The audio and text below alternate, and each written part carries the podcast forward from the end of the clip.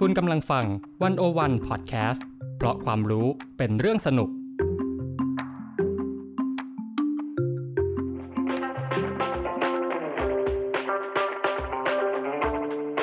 อาเซียนบอกมีไกด์ออกจากอาเซียนมุมเดิมๆ เข้าถึงอาเซียนมุมใหม่ๆ สนุกลึกและลับ แบบที่ไกด์สำนักไหนก็ไม่เคยพาไป กับเบนวงพันธ์อมรินเทวา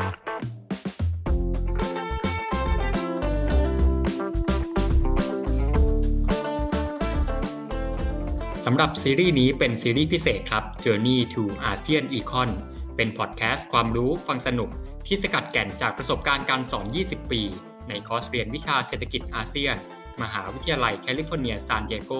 ของพี่โหน่งดรกฤษฎ์เลิศสัมพันธรัตน์คำตอบที่คุณจะได้รู้จากตอนนี้ทำไมเศรษฐกิจอินโดนีเซีย ถึงพัฒนาได้เร็วภายใต้ระบอบเผด็จการ วิกฤตเศรษฐกิจ ล้มระบอบเผด็จการได้จริงหรือไม่ และประเทศไทยเรียนรู้อะไรได้บ้างจากการล่มสลายของเผด็จการในอินโดนีเซีย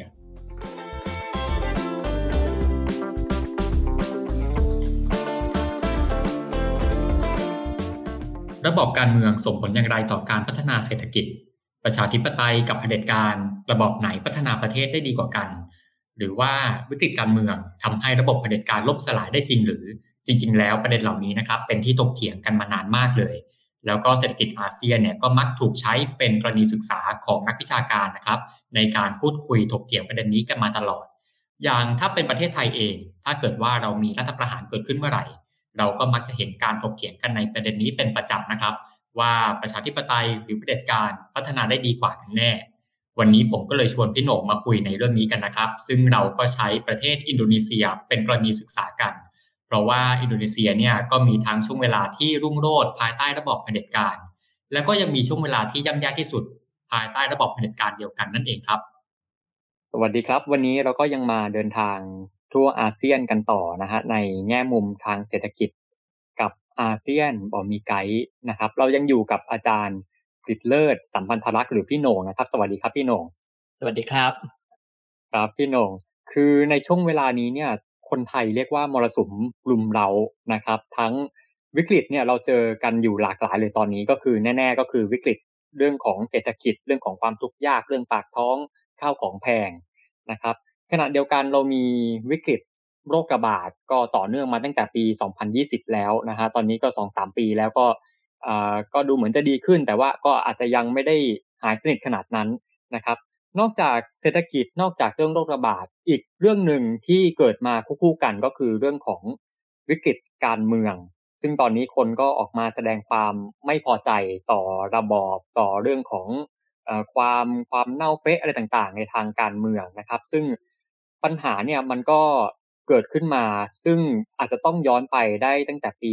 2014 ก็คือตั้งแต่การรัฐประหาร ซึ่งตอนนั้น ทางคอสชนะครับที่นำโดยพลเอกประยุทธ์เนี่ยก็ก้าวขึ้นมามีอำนาจ คือตอนนี้ว่าต่อให้จะมีการเลือกตั้งผ่านมาแล้ว แต่ว่ามันก็ยังปฏิเสธไม่ได้อยู่ดีนะครับ ว่าทหารก็ยังมีบทบาทมีอำนาจอยู่มากในการเมืองในสังคมไทยตอนนี้นะครับ แล้วก็รวมถึงยังมีปัญหาเชิงโครงสร้างอะไรต่างๆ มากมายที่ทำให้คนไทยรู้สึกว่าต้องการจะเปลี่ยนแปลง ต้องการจะปฏิรูป นะครับในช่วงเหตุการณ์ตอนนี้ที่เราเจอกับหลาย ๆ ปัญหามารุมเราเนี่ย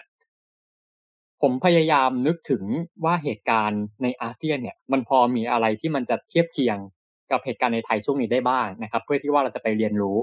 ผมก็ไปนึกถึงเหตุการณ์หนึ่งที่ว่าเออมันน่าจะใกล้กับตอนนี้มากที่สุดครับพี่หนงก็คือในอินโดนีเซียนะครับ โดยเฉพาะในช่วงปี 1997 ถึง 1998 คือตอนนั้นเนี่ยเป็นช่วงที่ ในประเทศในแถบเอเชียในแถบอาเซียนเนี่ยตอนนั้นเราเจอวิกฤตการณ์เศรษฐกิจเอเชีย หรือที่เราเรียกว่าเป็นวิกฤตเศรษฐกิจต้มยำกุ้งนะครับในปี 2540 ตอนนั้นเนี่ยก็ได้รับผลกระทบกันทั่วหน้าเลย แล้วในอินโดนีเซียเนี่ยก็หนักนะครับ อินโดนีเซียตอนนั้นก็เจอทั้งวิกฤตเศรษฐกิจ และก็มันก็ลามไปถึงเรื่องวิกฤตการเมือง เพราะว่าพอมันเกิดวิกฤตเศรษฐกิจเนี่ยมันก็เลยทำให้คนมองเห็นปัญหาอ่ามองเห็นความเน่าเฟะของ ความเป็นไปทางการเมืองต่างๆ ในประเทศอินโดนีเซียนะครับคือเผด็จการทหารเนี่ยในอินโดนีเซียตอนนั้นในยุคซูฮาโตเนี่ยอยู่มาได้ 30 กว่าปี แข็งแกร่งมาก แต่สุดท้ายเนี่ยมาตกม้าตายเพราะเรื่องเศรษฐกิจเลยนะครับเพราะฉะนั้นวันนี้ผมเลยอยากชวนพี่โหน่งมาคุยกันเรื่องนี้ครับพี่โหน่งว่า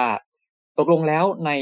อินโดนีเซียนะครับในยุคซูฮาโตเนี่ยอยากพี่โหน่งเล่าครับว่าเรื่องราวทางเศรษฐกิจ หรือว่าอาจจะโยงไปถึงเรื่องราวทางสังคมการเมืองเนี่ยมันเป็นยังไงครับ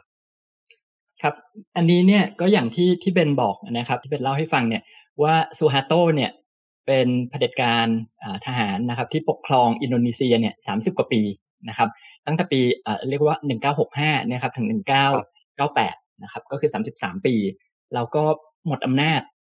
ก็เพราะว่าวิกฤตต้มยำกุ้งนะครับ ที่ลามไปจากเมืองไทยนี่แหละแต่อินโดนีเซียเขามีปัญหาเขาอยู่แล้ว พอวิกฤตต้มยำกุ้งเกิดที่เมืองไทยเนี่ย ปัญหามันก็ประทุออกมานะครับ คราวนี้ปัญหาประทุออกมาเนี่ย ไม่ใช่มีแต่ปัญหาที่เป็นวิกฤตเศรษฐกิจนะครับ เป็นบอกว่ามีปัญหาทางการเมืองด้วย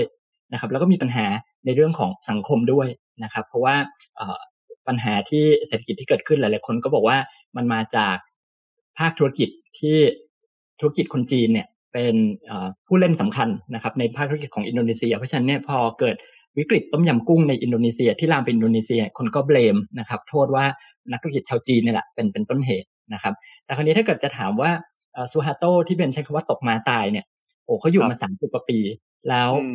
ตกมาตายเพราะเศรษฐกิจนะครับเออทำไมนะครับสามสิบปีที่ซูฮาโตอยู่มาเนี่ยจริงๆ หลายๆคนมองย้อนกลับไปเนี่ยเขามองว่ามันเป็นช่วงเวลาที่อินโดนีเซียเนี่ย ถือได้ว่าเป็นประเทศที่ประสบความสำเร็จในการพัฒนาเศรษฐกิจค่อนข้างสูงเลย นะครับ คืออินโดนีเซียเนี่ยในช่วง 30 ปีที่สวาโตขึ้นมาเนี่ย อินโดนีเซียเนี่ยมีรายได้ต่อหัวเพิ่มขึ้นสี่เท่านะครับ ถ้าเทียบในแค่สามทศวรรษเนี่ยรายได้ต่อหัวเพิ่มขึ้นสี่เท่านะครับ การลงทุนนะครับ เพิ่มขึ้นจากแค่สิบเปอร์เซ็นของ GDP เนี่ยเป็นสามสิบเปอร์เซ็นของ GDP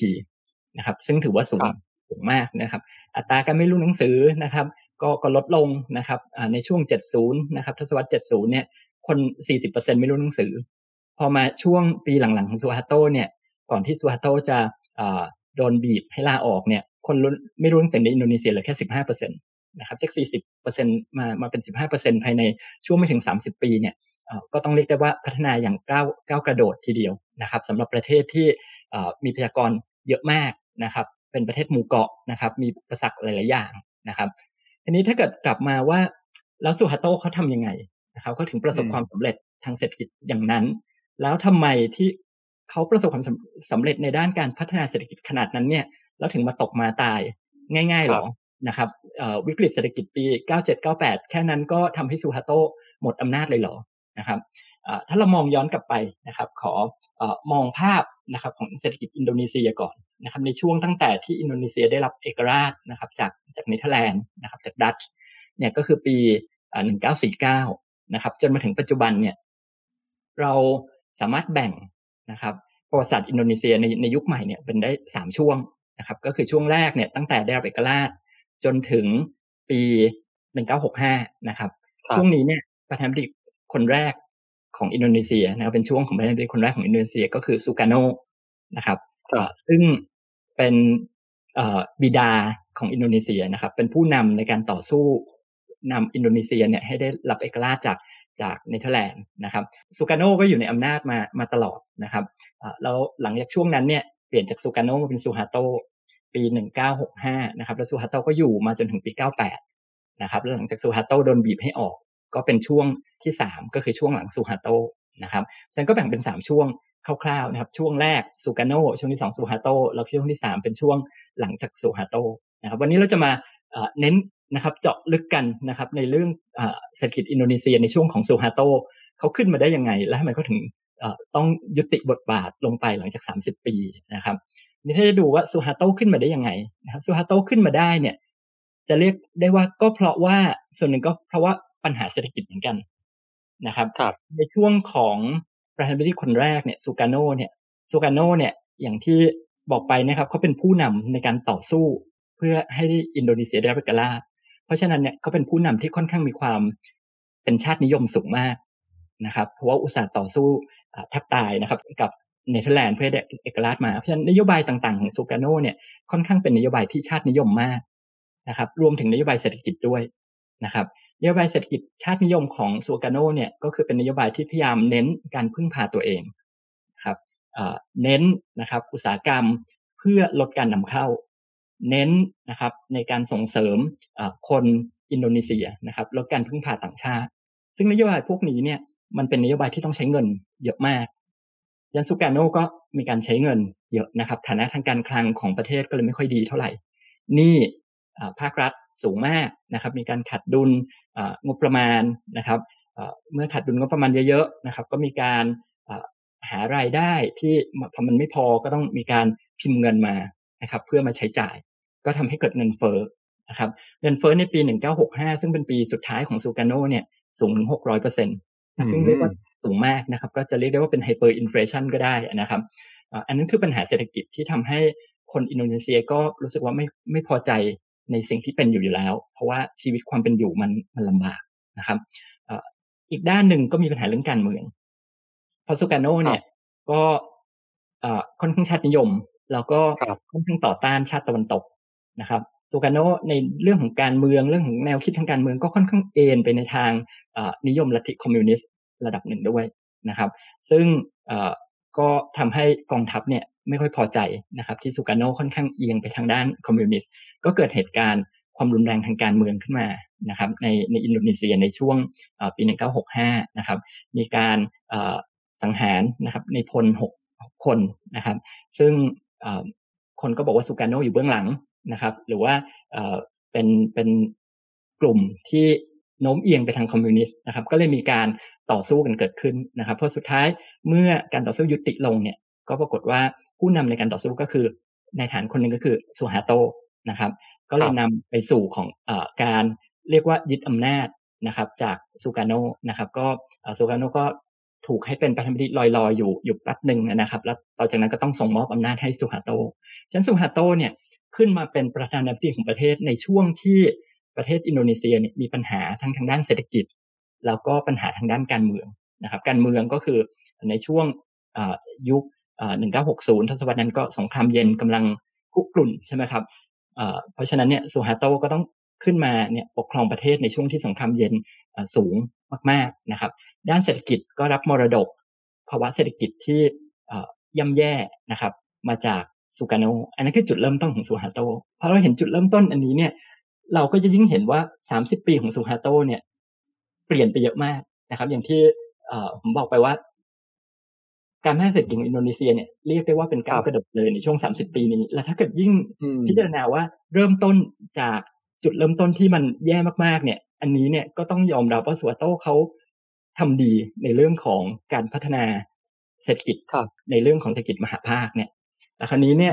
มันดีจริงหรือ อันนี้คือคำถามว่า ถ้ามันดีจริงแล้วทำไมมีเหตุการณ์วิกฤตมาปุ๊บเขาโดนกดดันให้ลาออกเลยนะครับ มันมีอะไรมากกว่านั้นหรือเปล่าที่ซ่อนอยู่เบื้องหลังไอ้ตัวเลขเศรษฐกิจมหาภาคที่มันดูสวยงามนะครับ การเจริญเติบโตทางเศรษฐกิจรายได้ที่สูงขึ้น อะไรก็ตามแต่เนี่ยนะครับ เราก็เลยต้องมองเข้าไปว่า เราเบื้องหลังการพัฒนาเศรษฐกิจของเขาเนี่ย มันมันแข็งแกร่ง อยู่ข้างในด้วยหรือเปล่า หรือว่ามันภาพข้างนอกมันดูสวย แต่ข้างในมันมันมันอาจจะกลวงอันนี้นะครับ อันนี้ก็คือครับ เป็นเป็นเกินภาพคร่าวๆของอินโดนีเซียนะครับ อืม ครับพี่หน่งจริง ๆ น่าสนใจมากพี่หน่งบอกว่าโอเค อินโดนีเซียอยู่ในยุคเผด็จการทหาร คือเวลาสังคมไทยเนี่ยเวลาเราพูดถึงเผด็จการทหารเนี่ยเราอาจจะมองอ่าว่ามันก็ไม่ได้ดีคือว่าอ่าเรามักจะมองว่าทหารเนี่ย ไม่ได้เก่งเรื่องเศรษฐกิจ นะครับหลายคนก็จะมองอย่างนี้ แต่ว่าถ้าเกิดว่าเราไปย้อนดูอย่างในช่วงซูฮาโตเนี่ยที่พี่หน่งพูดเนี่ยคือเศรษฐกิจมันกลับโตมากในยุคของเผด็จการทหาร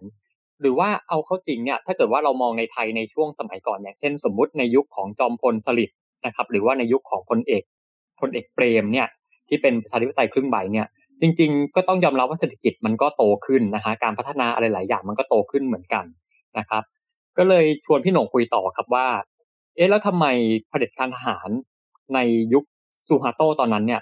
เพราะอะไรมันถึงดันตัวเลขเศรษฐกิจให้เติบโตได้ทำไมมันถึงสามารถผลักดัน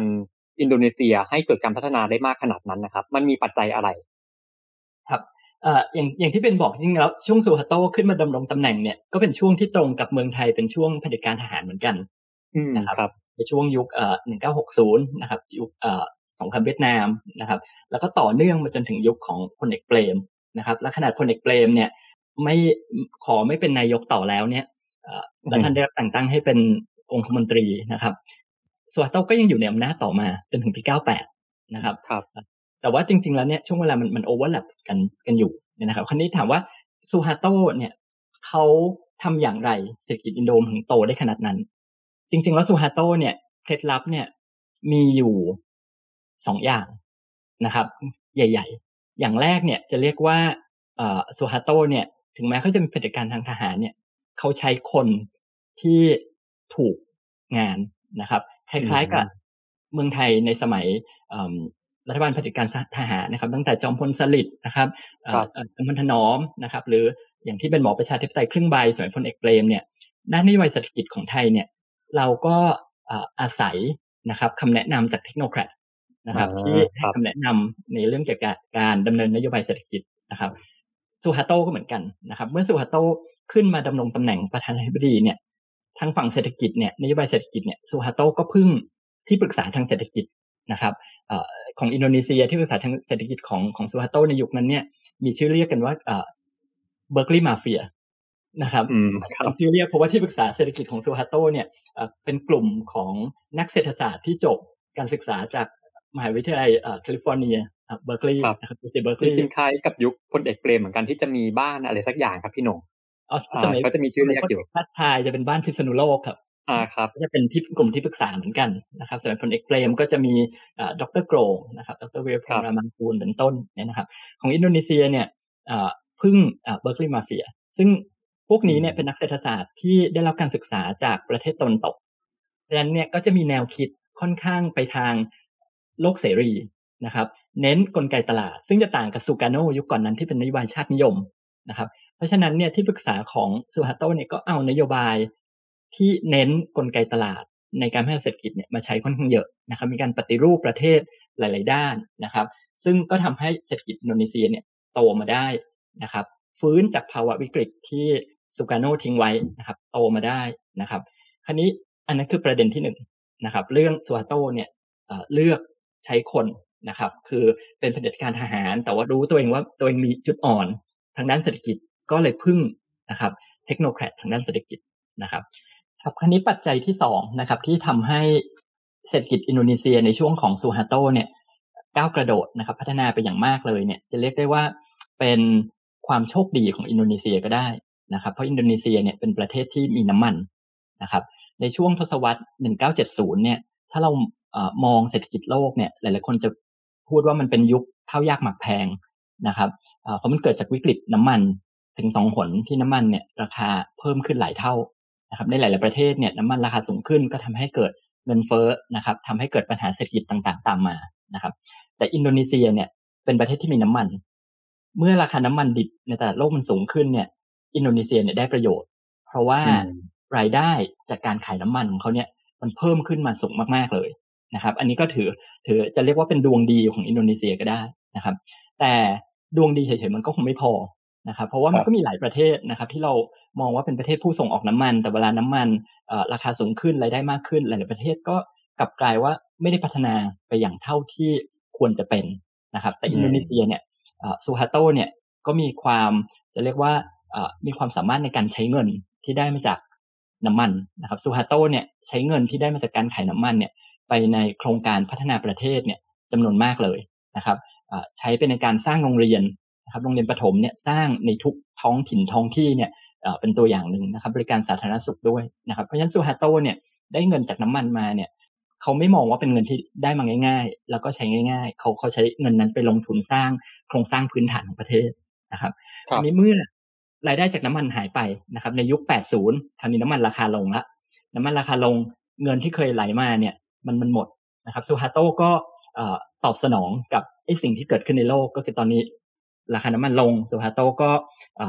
เปลี่ยนนโยบายนะครับ มาปฏิรูปเศรษฐกิจหันไปพัฒนาอุตสาหกรรมมากขึ้นนะครับเพราะเดิมเนี่ยรายได้ที่เป็นเงินตราต่างประเทศเนี่ยการขายน้ำมัน ตอนนี้รายได้ต่างประเทศก็ต้องมาจากวิธีอื่นละซูฮาโตก็เลือกนะครับ ที่จะพัฒนาอุตสาหกรรมเพื่อการส่งออกนะครับ เปลี่ยนจากการส่งออกน้ำมัน ทรัพยากรธรรมชาติมาเป็นส่งออกสินค้าอุตสาหกรรมแทน นะครับ ซึ่งก็เป็นช่วงเดียวกันกับที่เงินเยนแข็งในญี่ปุ่นนะครับจาก Plaza Accord นะครับเงินลงทุนจากญี่ปุ่นก็ไหลมาที่อินโดนีเซียนะครับก็คล้ายๆกับไทยที่เงินจากญี่ปุ่นไหลมาในช่วงของพลเอกเปรมยุคของช่วงชัชวานโชดช่วงชัชวานนะครับ เหมือนกันนะครับ อันนี้ก็ทำให้อินโดนีเซียเศรษฐกิจเติบโตมานะครับ จนมาถึงต้มยำกุ้งเลย อันนี้เนี่ยเป็นภาพรวมกว้างๆคร่าว ๆ ว่าทำไมเศรษฐกิจอินโดนีเซียเนี่ยถึงถึงโตในช่วงนั้น และทำไมซูฮาโตเนี่ยถึง เรียกว่าเป็นตำนานของการพัฒนาเศรษฐกิจอินโดนีเซียซูฮาโตเนี่ยปกครองอินโดนีเซียด้วยระบอบเผด็จการมากว่า 30 ปีเลยนะครับ ซึ่งถ้าจะว่าไปแล้วเนี่ยก็ถือว่ามีความคล้ายคลึงกับผู้นำอาเซียนในหลายประเทศ อย่างเช่นที่กัมพูชาครับ สมเด็จฮุนเซนตอนนี้ก็ปกครองประเทศมากว่า 30 ปีแล้วเช่นกันนะครับ หรือว่าในบางยุคของประเทศไทยเนี่ยรัฐบาลทหารก็ครองอำนาจมาต่อเนื่องยาวนาน ทีนี้เนี่ยผู้มีอำนาจที่เขาปกครองประเทศกันมาอย่างยาวนานเนี่ยเขาก็มักจะวางระบบระเบียบอำนาจ มีการวางกลไกรัฐราชการต่างๆ ให้ฝังรากลึกลงไป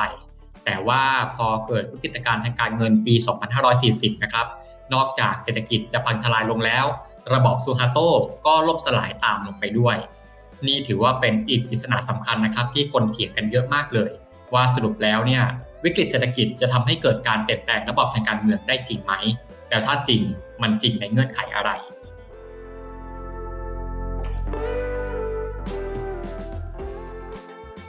วิกฤตในช่วงปี 1997-1998 เนี่ย จริง ๆ แล้วเป็นวิกฤตที่เผยให้เห็นจุดอ่อนของระบบหรือระบอบซูฮาโตนะครับ ระบบซูฮาโตเนี่ยถ้ามองนะครับจากข้างนอกไปเนี่ยจะคิดว่ามันเป็นระบอบที่แข็งแรง เพราะว่าเป็นผู้นำที่จะเรียกว่าเป็นผู้นำที่มีความ เข้มแข็งอยู่ในระบอบที่การเมืองเข้มแข็งนะครับเผด็จการนะครับ มีการเลือกตั้งก็ตามทีนะครับ แต่ว่าทุกครั้งที่เลือกตั้งซูฮาโตก็ได้รับเลือกตั้งมาโดยตลอด เพราะว่าระบบการเมืองเนี่ยค่อนข้างผูกขาดนะครับเป็นระบบที่ทหารมีอำนาจสูงนะครับเพราะฉะนั้นเนี่ยดูจากภายนอกเนี่ยการเมืองก็เข้มแข็งเศรษฐกิจก็โตดีนะครับ แต่เมื่อเราขุดเข้าไปดูข้างในเนี่ยมันมันเกิดอะไรขึ้นนะครับ ระบอบของซูฮาโตในช่วงที่ซูฮาโตอยู่ในอำนาจเนี่ย เราเรียกกันว่าเป็นระบอบ new order นะครับ หรือว่าเป็นระเบียบใหม่นะครับ อันนี้เป็นสิ่งที่ระบบซูฮาโตเนี่ยเราเราเรียกกันว่าเป็นเป็น new order นะครับ ซึ่งเทียบกับระบบเก่าก็คือระบบสมัยสุกาโนนะครับ ซึ่ง new order เนี่ยของซูฮาโตเนี่ยเขามีเป้าหมายอะไรนะครับ เป้าหมายสวยหรูมาก เป้าหมายมีสามประการนะครับ เสริมสร้างเสถียรภาพของประเทศนะครับ ทั้งในด้านเศรษฐกิจและและการเมืองนะครับ เน้นการเจริญเติบโตทางเศรษฐกิจนะครับ อันที่สองประการที่สามก็คือเน้นเรื่องของความเท่าเทียมกันนะครับ อันนี้เป็นเป้าหมายที่ที่ดูแล้วมันมันสวยหรูมากนะครับแต่ครั้นี้พอเราไปดูเนี่ยในความเป็นจริงเนี่ย คนก็บอกว่าในความเป็นจริงแล้วนี่เนี่ย ระบอบ New Order ของซูฮาโตเนี่ย มันไม่ได้เป็นเรื่องของเสถียรภาพ เรื่องของการเติบโตและเรื่องของความเท่าเทียมกันนะครับ แต่มันกลายเป็นเรื่องของการรวบอำนาจ เป็นเรื่องของการเอารัดเอาเปรียบ แล้วก็เป็นเรื่องของการกดขี่นะครับรวบอำนาจเนี่ย เป็นเรื่องของการใช้อำนาจทางทหารของซูฮาโตนะครับแล้วก็เป็นการรวมอำนาจเนี่ยให้มาอยู่ที่ศูนย์กลางนะครับ หลาย ๆ คนก็บอกว่าจริง ๆ แล้วเนี่ยซูฮาโตเนี่ยที่อ้างว่าต้องใช้กองกำลังนะครับ ต้องใช้ทหารเนี่ยในการแทรกซึมไปในทุก หย่อมย่านะครับ มีการตั้งทหารอยู่ในคณะรัฐมนตรีนะครับ ที่ส่วนกลางนะครับ มีการตั้งทหารนะครับ ไปประจำอยู่ในรัฐบาลท้องถิ่น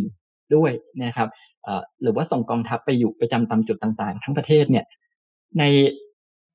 ทางทฤษฎีนะครับซูฮาโตบอกว่าอันนั้นเนี่ยเป็นการสร้างเสถียรภาพทางการเมืองนะครับ เป็นการทำให้ประเทศอินโดนีเซียที่กว้างใหญ่และเต็มไปด้วยคนหลากหลายชาติพันธุ์เนี่ยมีความเป็น อันหนึ่งอันเดียวกันนะครับ แต่ว่าในทางปฏิบัติแล้วเนี่ยมันไม่ใช่นะครับ ทางปฏิบัติคนบอกว่าการที่ส่งทหารออกไปเนี่ยมันเป็นการรวบอำนาจมากกว่าการสร้างเสถียรภาพนะครับ และนอกเหนือจากการส่งทหารออกไปเนี่ยสวาโตใช้นโยบายอันหนึ่งนะครับ ไม่ทราบว่าเบนเคยได้ยินหรือเปล่านะครับ นโยบายนี้เนี่ยชื่อว่านโยบาย transmigration transmigration เคยได้ยินชื่ออยู่ ครับครับเป็นภาษาอินโดนีเซีย ซึ่งจริง ๆ ก็คือแปลว่า transmigration นะครับ ก็คือเป็นการโยกย้ายคนนะครับ ออกไปตั้งถิ่นฐานในที่อื่นๆนะครับอันนี้ถ้าเกิดทำความเข้าใจประเทศอินโดนีเซียเนี่ยก็ต้องบอกพื้นฐานก่อนนะครับ ว่าอินโดนีเซียเนี่ยเป็นประเทศใหญ่มาก มีคน 200 กว่าล้านคนเกือบ 300 ล้านคน แต่คนส่วนใหญ่เนี่ยตั้งถิ่นฐานอยู่ในเกาะชวานะครับ เป็นเกาะที่มีความหนาแน่นของประชากรสูงมาก แล้วคนกลุ่มนี้ก็แน่นอนก็เป็นคนกลุ่ม เชื้อสายชาติพันธุ์ชาวชวานะครับทีนี้เมื่อคนจำนวนมากอยู่ในเกาะเกาะเดียวเนี่ยเกาะชวาเนี่ยมันก็ทำให้มีปัญหาเรื่องที่ดินทำกินมีปัญหาเรื่องความแออัดนะครับแต่ที่เกาะอื่น ๆ ของอินโดนีเซียเนี่ย คนไม่ได้มีเยอะมากนะครับ วิธีหนึ่งของซูฮาโตที่จะลดการกระจุกตัวของคนอยู่ที่อยู่ที่เกาะชวาเนี่ย ก็คือโยกย้ายคนจากเกาะชวาให้ไปตั้งถิ่นฐานที่อื่นนะครับครับ เพราะฉะนั้นเนี่ยโครงการนี้ของซูฮาโตเนี่ยก็เรียกว่าโครงการ transmigration นะครับเป็นการโยกย้ายคนออกจากเกาะชวาไปตั้งถิ่นฐานที่อื่น และแน่นอนกลุ่มนี้ก็เป็นกลุ่มชาติพันธุ์ เชื้อสายชวา พอไปตั้งถิ่นฐานอยู่ในเกาะอื่น ๆ เนี่ย ก็ทำให้ไปเกิดความขัดแย้งกับคนที่อยู่ในท้องที่ท้องถิ่นนั้นมาก่อนก็คือคนพื้นเมืองนะครับ เพราะฉะนั้นเนี่ยนอกจากซูฮาโตเนี่ยจะส่งทหารไปอยู่ใน ชุมชนต่างๆ ในเกาะต่างๆแล้วเนี่ยก็ยังส่งคนชวาเนี่ยออกไปในท้องที่ท้องถิ่นเกาะอื่น ๆด้วยนะครับ ซึ่งอันนี้เนี่ยมองในแง่หนึ่งก็อาจจะบอกเป็นการกระจายความเจริญการกระจายความหนาแน่นใช่ไหมครับเอาคนออกจากที่กระจุกตัวอยู่ส่วนกลางออกไปที่อื่น แต่จริง ๆ แล้วเนี่ยมันเป็นการที่ไปสร้างความขัดแย้งในท้องที่คนไปใหม่นะครับ รัฐบาลก็ไปเอาที่ดินของคนที่มีอยู่เดิมมาให้นะครับ ก็มีความขัดแย้งเรื่องของที่ดิน ไปแย่งงานของคนที่อยู่ในท้องถิ่นนั้นเพราะคนที่ไปจากชวาก็ส่วนใหญ่ก็จะมีการศึกษาที่สูงกว่า พอไปถึงก็ไปแย่งงานคนคนท้องที่นะครับ มันก็เกิดเป็นเป็นปัญหาขึ้นมาเนี่ยนะครับว่าเสถียรภาพเนี่ยจริงๆมันก็ไม่ใช่ เพราะว่านโยบายต่างๆ หลายๆอย่างสุวัโตมันก็ไปสร้างความขัดแย้งในในภูมิภาคในท้องถิ่นนะครับครับเอาแล้วเอาเปรียบด้วยนะครับ ว่าอันนี้เนี่ย เรื่องของอ การนโยบายหลาย ๆ อย่างที่สุฮาโตใช้เนี่ยทั้งเรื่องของการทหารนะครับ หรือเรื่องของนโยบายการคลังนะครับ ก็ไม่ไม่ค่อยให้ความเป็นธรรมกับท้องถิ่นสักเท่าไหร่นะครับโดยเฉพาะอย่างยิ่งเรื่องของทรัพยากรธรรมชาตินะครับ ซึ่งอินโดนีเซียถือว่าเป็นประเทศที่ร่ำรวยด้วยทรัพยากรธรรมชาติมาก ๆนะครับ มีทั้งป่าไม้ที่อุดมสมบูรณ์ มีแร่ธาตุนะครับเหมืองเอ่อเอ่อต่างๆ มากเลยนะครับ มีน้ำมันมีก๊าซธรรมชาติใช่ไหมครับ ซึ่งทรัพยากรต่างๆ เหล่านี้เนี่ย เมื่อรัฐบาลกลางเนี่ยพยายามจะไปใช้ประโยชน์ไปเอาประโยชน์นะครับ ไปเรียกว่าเก็บเกี่ยวผลประโยชน์จากทรัพยากรต่าง ๆ เหล่านี้ มันก็ทำให้เกิดความขัดแย้งกับคนในท้องถิ่นนะครับ ไปให้สัมปทานตัดไม้นะครับ กับภาคเอกชนนะครับ ก็ไป เกิดความขัดแย้งกับคนท้องถิ่นที่เขาต้องอาศัยป่าไม้นะครับ กลุ่มคนพวกดายักนะครับ ในในกาลิมันตันหรือในบอร์เนียวอันนี้ก็เกิดเกิดปัญหานะครับ ไปให้สัมปทานเหมืองแร่ ซึ่งรายได้ที่เข้าก็เข้ามาที่รัฐบาลส่วนกลางรัฐบาลท้องถิ่นเนี่ยก็ไม่ได้ส่วนแบ่งรายได้ตรงนั้นสักเท่าไหร่นะครับ ในขณะที่น้ำมันก็เช่นกันนะครับรายได้จากการขายน้ำมันมันก็เข้ามาที่งบประมาณของรัฐบาลส่วนกลาง แล้วเงินที่กลับไปท้องถิ่นมันมันก็ไม่ได้เยอะเท่าไหร่ คนท้องถิ่นก็รู้สึกว่าตัวเองถูก ถูกเอารัดเอาเปรียบนะครับแล้วก็เมื่อคนท้องถิ่นไม่พอใจอะไรขึ้นมาพยายามจะลุกคือนะครับ กับส่วนกลางกับจาการ์ตาเนี่ยกับรัฐบาลของซูฮาโตเนี่ย วิธีของซูฮาโตก็คือใช้กองทัพไปในการแก้ปัญหานะครับ มันก็เกิดความขัดแย้งทั่วไปหมดนะครับ ในอินโดนีเซียนะครับ โดยเฉพาะในท้องถิ่นที่มีเชื้อชาติชาติพันธุ์ที่แตกแตกต่างกันออกไป เขาก็รู้สึกว่าเขาอยาก แยกประเทศ เราก็เลยเห็นปัญหาความขัดแย้งในอาเจความขัดแย้งในปาปูอะไรพวกนั้นนะครับ อันนี้ก็คือเป็นฉากหลังของของซูฮาโตนะครับ ในว่าจริงแล้วเศรษฐกิจที่โตมันก็ไม่ได้ทุกคนก็ไม่ได้รับประโยชน์จากตรงนั้นนะครับ แล้วก็อีกอันหนึ่งที่แถมให้นะครับก็คือเศรษฐกิจที่โตเนี่ยมันผลประโยชน์มันไม่ได้ตกไปอยู่ในคนต่างๆ อย่างทั่วถึง มันเกิดภาวะที่เอ่อคำเรียกว่า รวยกระจุกจนกระจายครับครับเพราะสมัยซูโตก็เหมือนกันนะครับว่าเศรษฐกิจมันโตเนี่ยผลประโยชน์ต่างๆ เนี่ยมันก็เข้าไปอยู่ในกลุ่มพวกพ้องของซูฮาโตก็คือเป็นกลุ่มที่ระบบเศรษฐกิจที่เราจะเรียกว่าเป็นทุนนิยมพวกพ้องนะครับ เป็น crony capitalism นั่นก็เหมือนกันนะครับ ธุรกิจที่จะไปลงทุนในอินโดนีเซียก็ต้องไปสร้างความสัมพันธ์สายสัมพันธ์นะครับ กับครอบครัวของซูฮาโตนะครับมีการจัดสรรหุ้นให้ลูกๆของซูฮาโต นะครับ หลาย ๆ อย่างเนี่ยมันก็เลยกลายเป็นว่าคนก็มองว่าเศรษฐกิจโตแต่เขาไม่ได้รับประโยชน์เท่าที่ควร คนก็รู้สึกว่าไม่พอใจในระบอบนี้ที่มีอภิสิทธิชน มีความต่างในเรื่องของการกระจายอำนาจเนี่ย ที่หลายคนรู้สึกว่าไม่เป็นธรรมนะครับ มันก็สั่งสมอะไรทั้งการเมืองเศรษฐกิจจนกระทั่งพอเกิดวิกฤตปี 9798 ขึ้นมาคนก็รู้สึกว่าไอ้ความไม่พอใจมันมันก็เลยประทุออกมานะ อืมครับคือฟังจากพี่โหน่งเนี่ยเห็นภาพชัดเลยนะครับ คือสมมุติว่าถ้าเราเปรียบเป็นบ้านหลังหนึ่งเนี่ยโอเคว่าบ้านของคุณสมมุติว่าอาจจะก่อสร้างได้ใหญ่โตในเวลาอันรวดเร็วนะครับ แต่ว่าภายใต้นะครับ โครงสร้างของบ้านอันใหญ่โตหลังนั้นเนี่ยกลายเป็นว่าวัสดุที่ใช้ก็ไม่ได้แข็งแรงนะฮะเอาอะไรยัดไปไม่รู้เนี่ย แล้วก็โครงสร้างตัวเสาหลักตัวตัวผังบ้านอะไรต่างๆ เนี่ยก็ไม่ได้ว่าจะรองรับให้มันยั่งยืนเท่าไหร่นะครับ พอถึงจุดหนึ่งที่มันเกิดวิกฤตเข้ามาทริกเกอร์เนี่ยบ้านหลังนั้นมันก็พังคืนลงมาง่ายดายเลย ซึ่งในอินโดนีเซียเนี่ยเหตุการณ์ที่เข้ามาทริกเกอร์มันก็คือเหตุการณ์ในช่วงของวิกฤตเศรษฐกิจเอเชียในปี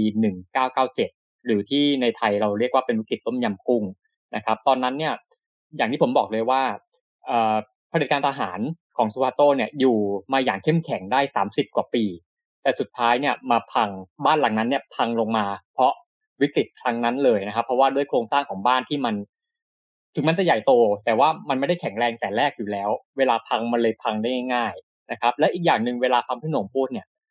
มันก็เป็นภาพสะท้อนถึงประเทศไทยเหมือนกันคือถ้าพี่หนงไม่พูดคำว่าอินโดนีเซียเลยเนี่ยผมก็นึกว่าฟังเรื่องของประเทศไทยอยู่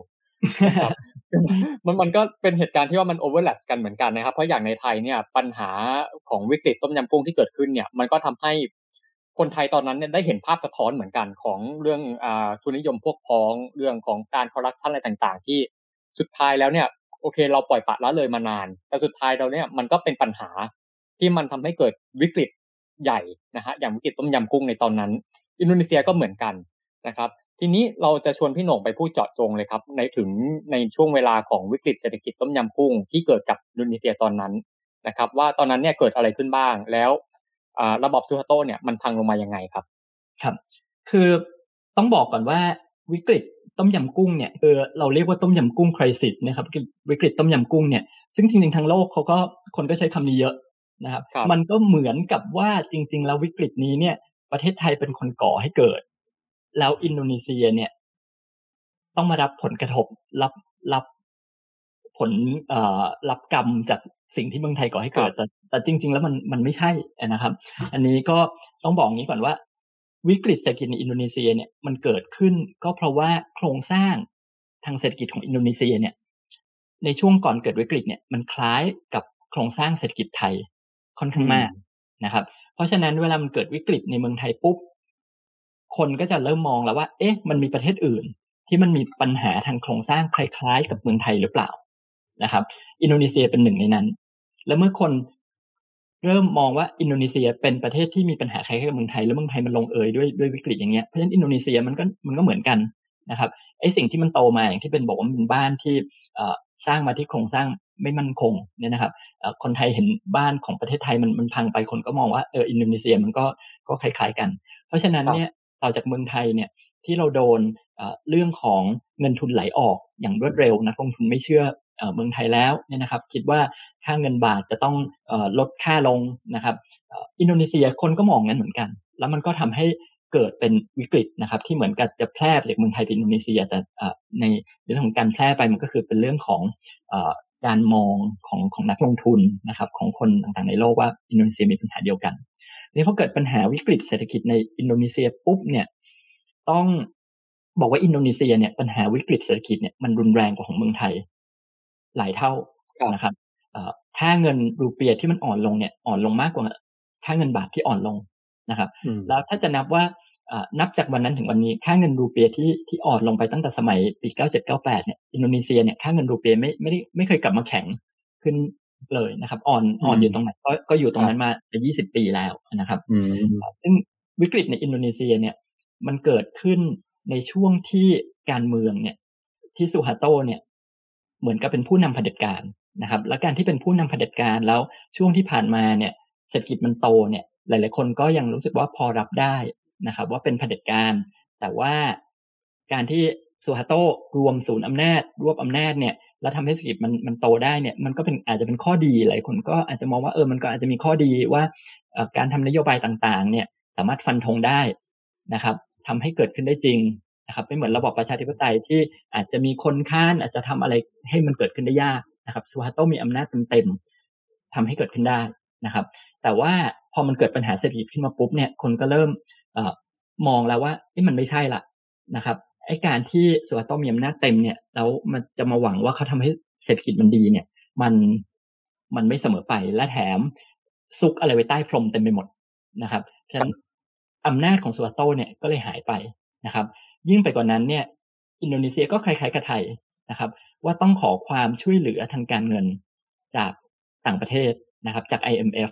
นะครับ ซึ่ง IMF ก็จะมีเงื่อนไขนะครับ เหมือนเมืองไทยว่าตอน IMF เข้ามาในช่วงต้มยำกุ้งเนี่ยก็จะมีเงื่อนไขว่าเมืองไทยจะต้องมีการปฏิรูปเศรษฐกิจดังต่อไปนี้หนึ่งสองสามสี่ห้าอินโดนีเซียก็เหมือนกันนะครับ IMF เข้ามาก็บอกว่าจะต้องมีการปฏิรูปทางทางเศรษฐกิจหลาย ๆ อย่าง นะครับ ซึ่งการปฏิรูปทางเศรษฐกิจหลาย ๆ อย่างที่เป็นเงื่อนไขของ IMF เนี่ยก็เป็นการปฏิรูปทางเศรษฐกิจที่กระทบคนจำนวนมาก คล้าย ๆ กับเมืองไทยต้มยำกุ้ง คนก็จะมีความไม่พอใจเกิดขึ้นมาฉะนั้นพอมีความไม่พอใจเกิดขึ้นมาซูฮาโตเนี่ยก็เลยอยู่ในอำนาจยาก ถึงแม้จะอยู่มาสามสิบกว่าปีเนี่ย ก็อยู่ต่อได้ค่อนข้างยากนะครับ การที่มีอำนาจทหารในมือ ไม่ได้แปลว่าจะอยู่ต่อได้ นะครับแล้วซูฮาโตก็โดนบีบนะครับว่าให้ให้ลาออกนะครับ แล้วก็รองประธานาธิบดีก็คือฮาบิบีเนี่ยก็ขึ้นมาเป็นประธานาธิบดีแทนตอนปีหนึ่งเก้าเก้าเก้านะครับแล้วปัญหาเนี่ยมันก็ตามมามากมายนะครับ ตอนแรกจะเป็นปัญหาแค่ปัญหาทางเศรษฐกิจ มันก็ต่อมาเป็นปัญหาทางการเมือง เพราะอินโดนีเซียเนี่ย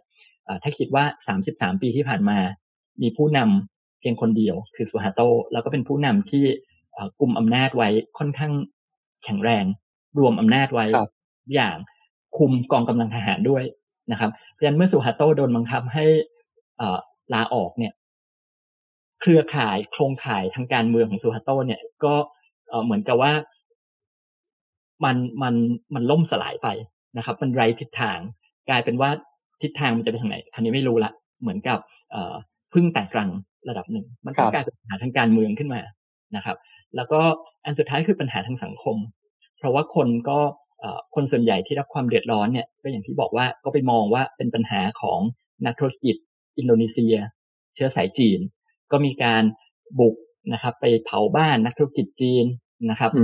คนอินโดนีเซียแต่เป็นเชื้อสายจีนนะครับ ก็เกิดเหตุการณ์ที่มีความขัดแย้งทางด้านทางด้านเชื้อชาติขึ้นมาอีก ก็เป็นปัญหาทางสังคมนะครับ ซึ่งในแง่นี้เนี่ยมองแล้วเนี่ยจริง ๆ เมืองไทยวิกฤตต้มยำกุ้งเนี่ย เป็นวิกฤตทางเศรษฐกิจ แต่เรา มันไม่ได้ต่อไปเป็นวิกฤตทางการเมือง ไม่ได้ต่อไปเป็นทางสังคม แต่อินโดนีเซียเจอสามเด้งของไทยกลับกันได้สามของเมืองไทยเนี่ยจริงๆเป็นติดทางเศรษฐกิจที่สุดท้ายแล้วมันนำไปสู่การปฏิรูปทางการเมือง คืออย่างน้อยเมืองไทยเนี่ยได้รัฐธรรมนูญปี 2540ครับ ซึ่งถือว่าเป็นรัฐธรรมนูญฉบับประชาชน ก็ผ่านในช่วงของวิกฤตต้มยำกุ้ง ฉะนั้นจริงๆแล้วในแง่ของความรุนแรงอินโดนีเซียรุนแรงมากกว่านะครับในในช่วงนั้น อืมครับ คือถ้าอยากเห็นเหตุการณ์ในอินโดนีเซียช่วงนั้นชัดเจนเนี่ยผมจะแนะนำให้ดูหนังเรื่องหนึ่งครับพี่หน่งคือเป็นหนังที่หาดูได้บน Netflix ด้วยไม่รู้พี่หนงเคยดูหรือยังนะฮะเรื่องนี้ชื่อเรื่องว่า Behind 98 98ก็98นี่แหละนะครับไม่ไม่รู้พี่หนงเคยดูเรื่องนี้หรือยังครับ ครับเคยครับอ๋อเคยดูแล้วนะฮะก็คือเนี่ยครับก็จะเป็นช่วงที่ก็จะเป็นช่วงที่เราจะได้เห็นภาพของเหตุการณ์ในช่วงที่ผู้คนพากันออกมาประท้วงนะครับออกมาประท้วงขับไล่ประธานาธิบดีซูฮาโตลงจากตำแหน่ง นะครับ จริงๆต้องบอกนี้ก่อนว่าการประท้วงเนี่ยในยุคซูฮาโตมันไม่ใช่ว่าเกิดในครั้งนั้นครั้งแรกนะฮะแต่ว่าที่ผ่านมาเนี่ยก็จะมีอยู่เรื่อยๆมาอยู่แล้วนะฮะแต่ว่าก็จะเป็นการประท้วงที่ไม่ได้ใหญ่ขนาดนั้น แต่พอในตอนนั้นเนี่ยในปี 98 เนี่ยพอมันเกิดปัญหาขึ้นมาที่มันใหญ่มากจริง ๆ ที่มันกระทบกับคนทั่วถึงจริง ๆ นะฮะคือถ้าเห็นดูในหนังเนี่ยก็จะเห็นว่าคนเดือดร้อนเรื่องเศรษฐกิจกันกันหนักมากในตอนนั้นนะครับ คนไม่มีเงินซื้อข้าวกินข้าวของแพงอะไรต่าง คือมันกระทบทุกคนอย่างทั่วถึง ตรงนี้มันเลยจุดชนวนที่ทำให้คนรู้สึกว่า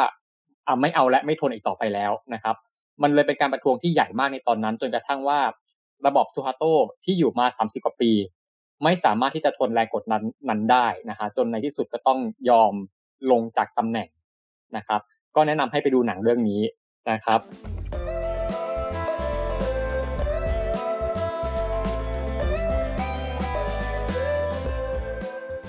ผมเชื่อว่าหลายคนฟังพี่หนุ่มเล่าเรื่องอินโดนีเซียแล้วเนี่ยก็คงย้อนมานึกถึงประเทศไทยนะครับ เพราะว่าเราเองก็มีลักษณะหลายอย่างที่กำลังคล้ายกับอินโดนีเซียตอนนั้นอยู่ไม่น้อย โดยเฉพาะการที่ผู้มีอำนาจพยายามจะจัดระเบียบ และขยายอำนาจให้ฝังลึกลงไปในสังคมมากขึ้นเรื่อยๆคำถามทิ้งท้ายของ episode นี้ครับก็คือว่าประเทศไทยในปัจจุบันจะเรียนรู้อะไรจากอินโดนีเซียได้บ้าง